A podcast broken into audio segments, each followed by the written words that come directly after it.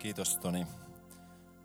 Oli aika ylevät sanat. Tuota, haluan sanoa tälle bändille, että Toni jo teitä kiitteli tuossa, mutta toivottavasti ymmärrätte, kuinka hieno lahja teillä on. Ja itse kun en osaa musiikkia oikein hirveästi millään tavalla, niin mä ihailen valtavasti tällaista. Ja kun teillä on vielä tuo sanoma oikea, niin se on ihan mieletön juttu. Mä hiukan kerron omasta taustasta vähän kauempaa. Varmasti osaa tietää hiukan tästä nykyisyydestä enemmän, mutta mä oon tota niin, kotoisin maalta, ihan oikeasti todella syvältä maalta, tuolta Hankasalmelta, Säkinmäen kylästä. Ja, ja tota, kun minä, olin, minä synnyin, niin meidän perhe eli oikeastaan ja elikin omavaraistaloudessa hyvin pitkälle. Eli mä synnyin meidän perheen viidentenä lapsena. Meitä on loppujen lopuksi ollut tota niin, kaikkiaan kymmenen. Ja sitten meistä kaksi on jo, jo muuttunut tuonne parempiin maisemiin. Ja tota, minä synnyin semmoiseen tilanteeseen, että sinä vuonna kun minä synnyin, niin vanhemmat tuli hengelliseen herätykseen. Äitini oli toiminut kirkkovaltuustossa ja oli tämmöinen suomalainen tapa kristitty hyvinkin vahvasti. Ja tota, silloin, sinä vuonna kun minä synnyin, niin äitini isäni tuli hengelliseen herätykseen ja, ja tota, isäni tuli ensi uskoon ja sitten täytyy voimakkaasti pyhällä hengellä ja meni joku aika ja sitten äitini tuli, tuli perässä. Ja tota, se vaikutti tietysti voimakkaasti meidän perheen lapsuuteen sillä, että esimerkiksi minu, minua vanhemmat sisarukset on vielä kastettu lapsena. Minua ei enää kastettu ja se isäni on kertonut, että se oli kova päätös hänelle, koska hän oli tottunut siihen ajatteluun, että, että niin kuin ajatellaan luterilaisella puolella, että silloin ihminen pelastuu, kun hänet kastetaan lapsena. Ja tota, isäni ää, koki tota niin, tärkeänä siinä samalla kun koki hengellisen herätyksen, että, että meidän perheessä näkyy kaikessa tekemisessä se, että me palvellaan Jumalaa. Ja minä olen saanut sellaisen kasvatuksen, että jos meillä sunnuntaisin pidettiin oman, omassa ää, tuota niin, kodissa pyhä koulu, eli isäni piti sitä meille lapsille. Ja tota, käytiin oikeastaan kaikissa tilaisuuksissa, mitä tuolla pienellä Hangsalme tota niin, helluntaiseurakunnassa silloin oli. Ja tota, mä elin aika semmoisessa turvallisessa kuplassa. Myöhemmin työkaveri niin sanoi hienosti, että oot sä elänyt aika kuplassa. Ja tota, sillä nyt kun katson sitä, niin se todellakin on, että teistä varmaan suuri osa on syntynyt kaupungissa ja elänyt aika erilaisen lapsuuden. Mutta se, se, mun lapsuus oli hyvin turvallinen. Meillä tuota, niin, meidän, meidän elämä koostui siitä, että me ymmärrettiin ja tiedettiin lapsena, että jotta me saadaan leipää, niin me omaan peltoon kylvetään ne siemenet ja meillä oli karjaa, josta tuli lihaa ja, ja navetassa oli lehmiä, joista lypsettiin maitoa ja minä olen itse lypsenyt ja olen ollut poikimista suorittamassa, kun lehmä saa lapsen ja, ja tuota, eli vasikan ja niin edelleen. Ja tota, se, ne kaikki on, on itselle ja tuttuja, mutta minun lapsille taas ei ollenkaan niin. Ja tota, mitä mä tänä iltana kannan sydämessä, mitä mä haluaisin teille jakaa, on se, että jos minä olisin alun oikein turvallisen elämän, niin mä olisin voinut jatkaa sitä siellä. Musta olisi voinut tulla maanviljelijä ja, mä olisin voinut siellä, siellä olla. Minkään todennäköisyyksien mukaan musta ei olisi pitänyt tulla, jos, jos ihmisen silmi, ihmisten silmin katsotaan, niin sitä, mitä ehkä mä tänä päivänä olen ja, ja mitä, minkälaista ää, elämää olen saanut elää. Ja tota, vaikka mä elin turvallista elämää, niin mä olin, ja ehkä siitä johtuenkin, niin mä olin hyvin ujo. Ja muistan koulussa, kun mä pidin esitelmää ensimmäisen kerran, niin mulla oli esitelmäpaperi kädessäni ja mä jännitin niin paljon, että se tärisi se paperi. Mä itsekin näin, että se tärisee. Ja tota, sitten ää, puhuin niin hiljaa, että opettaja useamman kerran se esityksen aikaan sanoi, puhutko kovempaa? Ja mulla vaan jännitys kasvoi ja kasvoi ja, ja oli aivan hirveitä pitää esitelmää. Ja tota, mä ajattelin, että ikinä en halua semmoisiin tehtäviin, että mä joutuisin puhumaan. Tai että, että mun pitäisi jollekin sanoa isommalle joukolle jotakin. Ja Jumala näki vähän kauemmaksi. Ja no, sitten elämä meni sillä, että mä kävin lukion tuota, vielä Hankasalmella ja valmistuin sieltä ylioppilaaksi, mutta niissä vaiheissa isovelini Jari Pekka oli täällä Seinäjoella tuota, niin, opiskelemassa ja sitä kautta me saatiin tietää, että Seinällä on kauniita tyttöjä. Ja tota, Jari otti meitä aina mukaansa ja, ja sitten tarina meni todellakin niin, että minä tutustuin täällä Seinäjoella Minnaan ja tota, siitä tuli minun rakkaustarinani. Ja tota, 91 me sitten juhlittiin tuossa vanhalla kirkolla, jossa nyt ei ole enää kirkkoa, mutta siellä häitä. Ja siitä alkoi myös sellainen hyvin erikoinen tarina siihen näin, mitä, mitä minusta piti tulla. Mä hain ensimmäiseksi opiskelemaan tekniselle puolelle, koska kotona oli aina ollut koneita ja ajattelin, että minusta voisi tulla joku automaatioinsinööri. No, kuitenkaan pääsykokeessa en pärjännyt yhtään silloin, silloin ja rupesin miettimään, että voisiko olla joku muu juttu. Ja liikunta ja urheilu oli aina paljon kiinnostunut, vaikka sillä maalaistelussa ei todellakaan ollut aikaa sellaisiin turhuuksiin.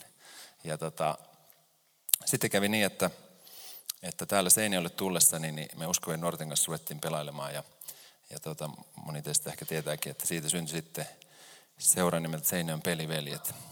Ja se tarina on vähän kasvanut ja ää, tänä päivänä SPVssä on yli 600 pelaajaa ja, ja tota, täytettiin 25 vuotta tammikuussa.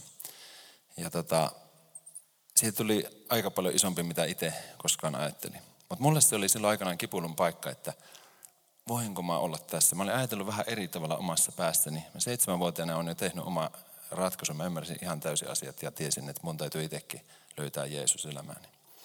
Ja mä olin ajatellut sen niin, että, että se on ehkä joku tämmöinen, Jumala johdattaa enemmän tämmöisen perinteeseen, että ehkä se on joku ää, evankeli, evankelista tai joku tälle alueelle liittyvä tehtävä, johon Jumala mut johdattaa. Ja se urheilun hyppy tuntui siltä, että nyt mun pitäisi uskaltaa hypätä ulos kuplasta. Toisaalta se mun oli helppo, koska mä rakastin sitä, mutta sitten mä ajattelin samalla, että onkohan se Jumalan johdatus mun elämää.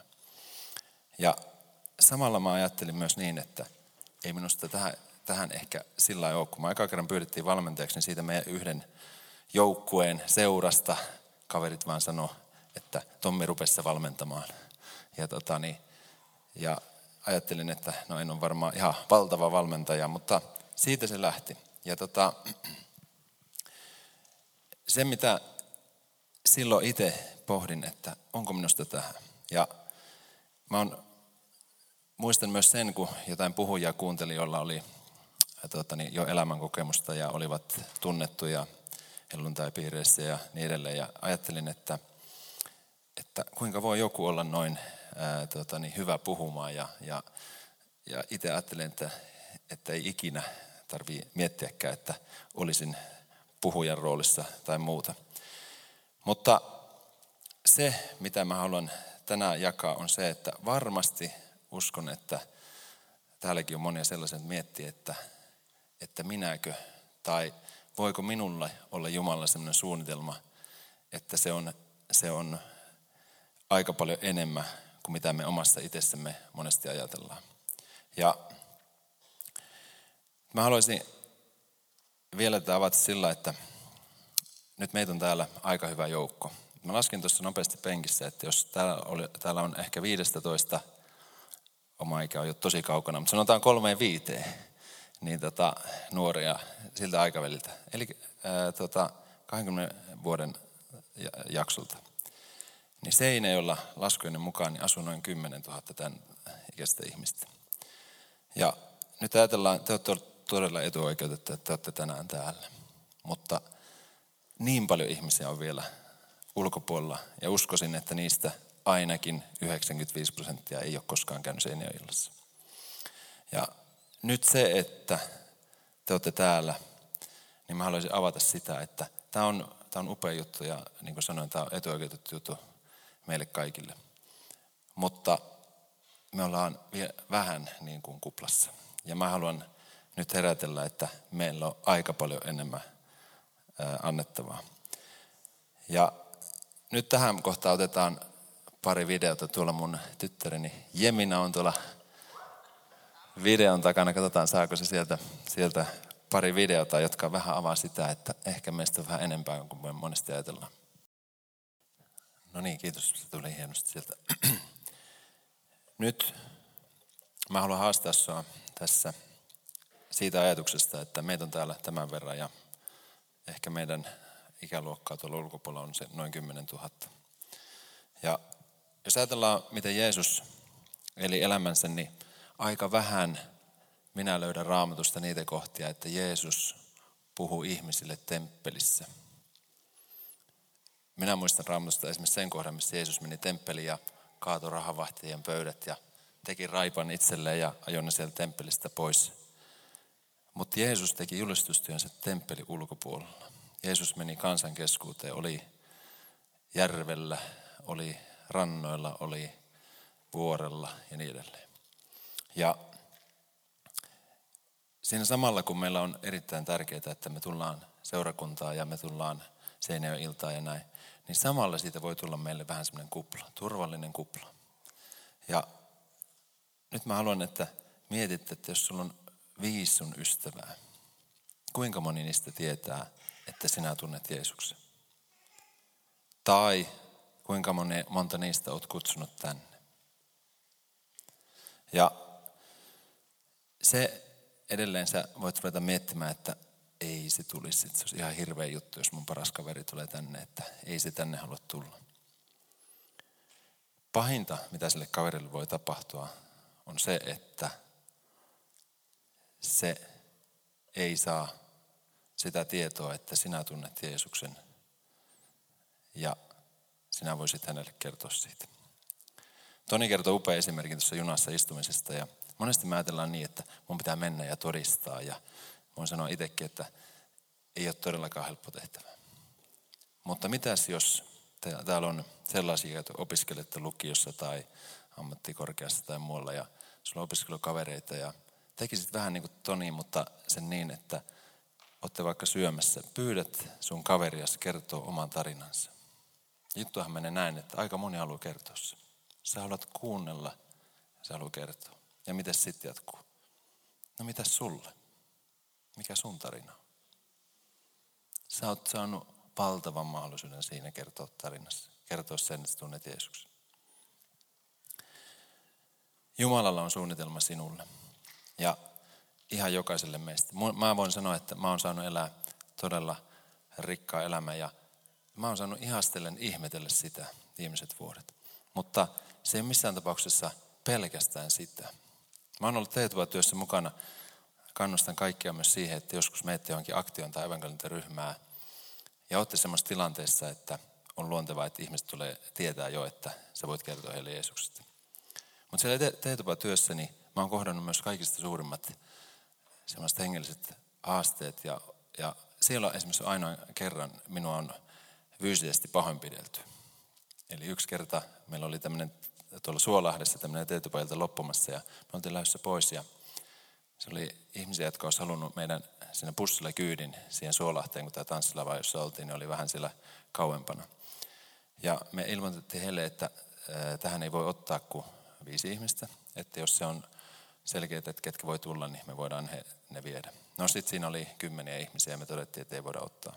Siinä tilanteessa yksi sitten, mä olin siinä bussin oviaukolla, niin tarttui muun kiinni ja repäs mut siitä ja potkas saman tien ja vielä löi nyrkillä perään. Ja mulla kuhahti siinä ja mä ajattelin, että nyt tulee takaisin. Mutta veljeni tuli väliin ja ää, sitten tota, tilanne siinä rauhoittui. Ja mulla kesti pitkään. Mä kysyin Jumalalta, että Jumala miksi? Mä oon tullut tänne vapaaehtoisesti. Mä oon tullut kertoa sinusta. Mä oon kohdallaan täällä näin. Se ei ollut ollenkaan helppo asia. Myöhemmin Seinäjollekin olin, olin mukana silloin, kun tulin ensimmäisenä vuosina tänne teetupatyössä. Ja rutiini kuului niin, että käytiin rautatieasemalla laulamassa ja sitten mentiin teetupapussilla tuohon kaupungille ja, ja nuoria tuli. Ja, ja monille monille saatiin siellä kertoa Jeesuksesta ja, ja tiedän ihmisiä, jotka on silloin tullut uskoa ja on meidän seurakunnassa tänäkin päivänä. Mutta yksi kerta oltiin lähdössä sinne ja tämä pussi oli tämmöinen vanha ja se oli vanhan kirkon takana ja se oli vähän huono lähteä käyntiin. Ja oli kova pakkas talvisää ja se ei lähtenyt käyntiin. Ja päätettiin, että mulla oli tämmöinen legendaarinen Colorado Pessi Mersu ja siinä oli peräkoukku. Ja, että mehän otetaan ja muu porukka työntää ja minä sillä autolla vedän, niin nykästään se käyntiin. Ja Niin me te, Tuomasta toimeen ja vedettiin. Ja kävikin niin, että pussi kyllä lähti käyntiin, mutta samalla hetkellä, kun se nyt kähti käyntiin, niin se vetoköysi, siinä oli semmoinen rautakoukku toisessa päässä, niin se katkesi ja se lensi mun auton takalampusta läpi. Ja se lampu meni rikki. Mä olin silloin opiskelija ja mulla ei oikeasti ollut rahaa korjata sitä. Ja sitten mä postikilla liimasin siihen semmoisen täpiä näin. Mutta silloinkin mä ajattelin sitä, että ja opin ymmärtää, että ei tämä ole niin, että jos me ää, ollaan Jumalan ää, tuota niin, kutsumuksessa, että se olisi pelkkää liitoa. Se ei mene todellakaan niin. Siihen tulee aina se vastustus, koska Piru tietää, että me ollaan silloin oikealla asialla. Haluan vielä avata tätä sillä, että mun tyttäreni Jemina istuu tuolla ja sanoin hänelle, että mä haluan kertoa yhden jutun hänen elämästään. Jeminalla on ystävä, joka asuu Seinäjoella ja muutti Jyväskylään. Ja nyt Jemina on käynyt hänen luona siellä muutamia kertoja ja hänestä on tullut ihan valtava jyppifani. Ja Jemina on kertonut kotona, että se on ihan käsittämätöntä, että se on aivan hurahtanut siihen.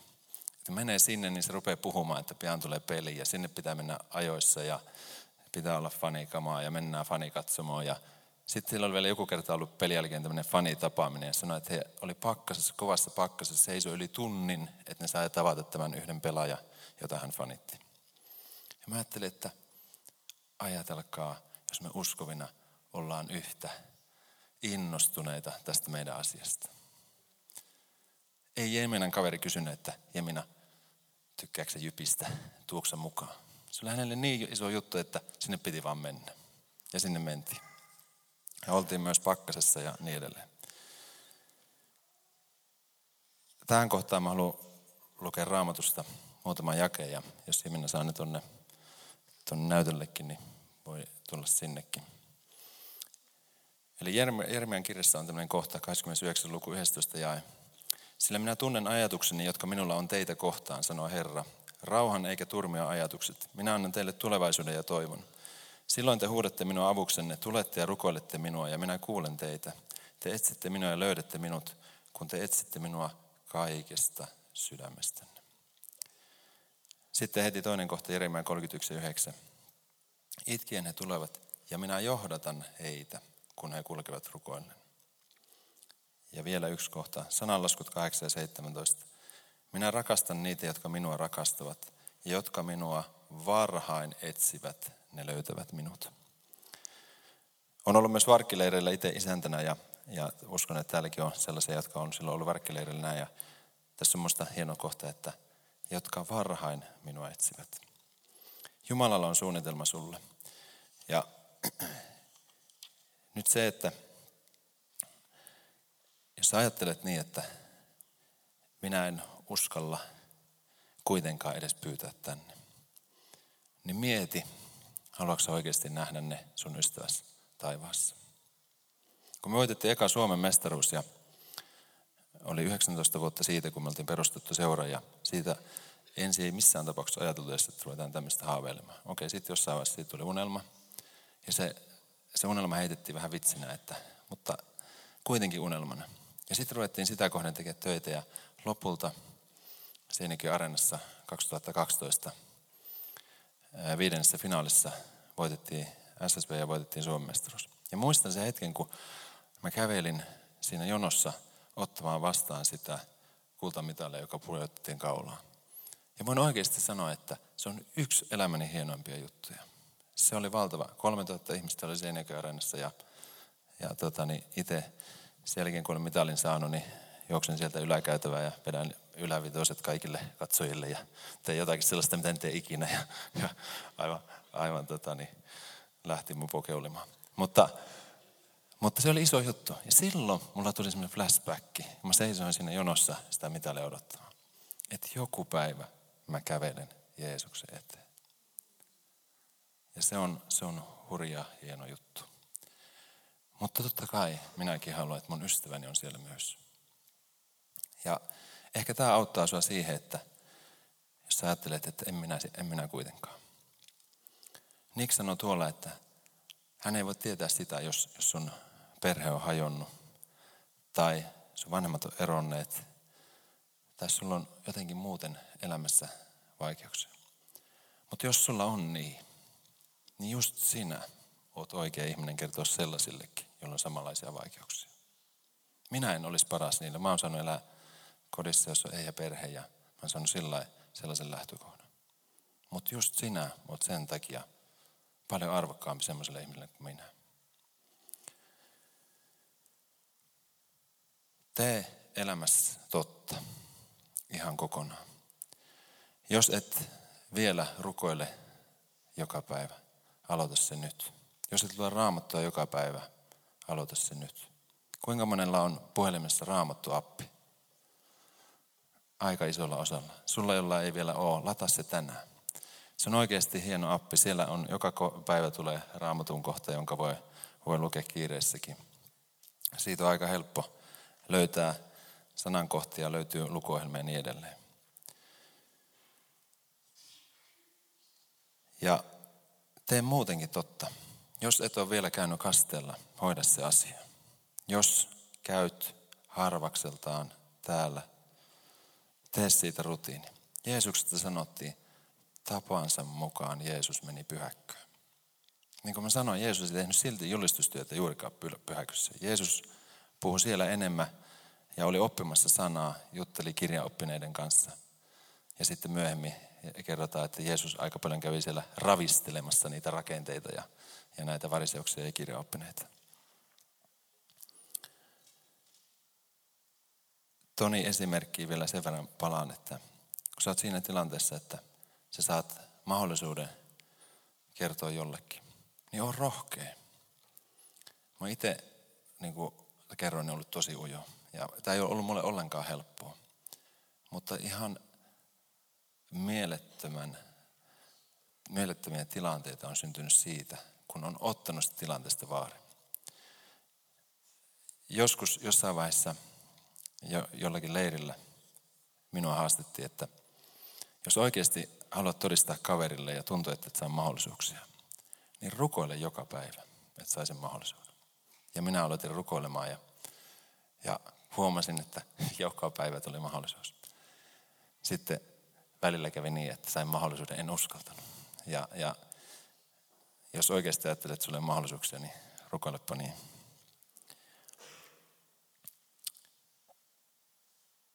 Tankkaa itsesi sillä, että oot Jumalaa lähellä.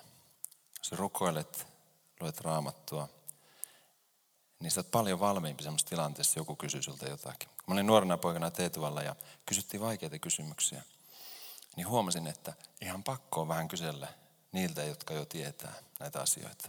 Jos multa kysyttiin yllättää, että niin kuin yksi kerta kävi esimerkiksi niin, että olin kotona ja tota, korjailin siinä ää, tota, niin sunnuntai-päivänä. Meillä oli semmoinen pieni, pienoisauto, semmoinen lokariauto ja, ja tota, sillä ajettiin ja korja, korjaili ja pihan tuli tota, joku vieras ja, ja osoittautui sitten hetken päästä, että se on Jehovan todistaja. Se kysyi multa, että uskotko sä raamattua ja mä sanoin, että kyllä ja, ja Jumala ja niin. Ja sitten sanoi, että, että uskotko käskyihin ja mä sanoin, todellakin. Ja sanoi, että no miten tota, tuo lepopäivän pyhittäminen. Ja, ja siinä hetki oli sitten, että niin niin. Mutta me ymmärretään hyvin se, että joskus tulee tilanteita, että me ei voida vastata, eikä se ole se juttu siinä. Mutta jos susta hehkuu se, että sä tunnet Jumala ja sä elät lähellä Jumalaa, niin sä saat aina ne oikeat sanat. Ja mä haluan vielä lopuksi sanoa, että jos sä mietit sitä, että minusta ei ole johonkin, tai ajattelet niin, että ei musta koskaan todistaja. Ei susta tarvii sillä perinteisessä mielessä tullakaan. Mutta uskalla olla se ihan oma itsesi.